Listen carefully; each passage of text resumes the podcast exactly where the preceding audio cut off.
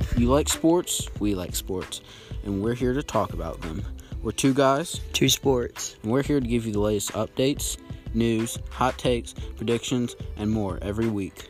On basketball and football.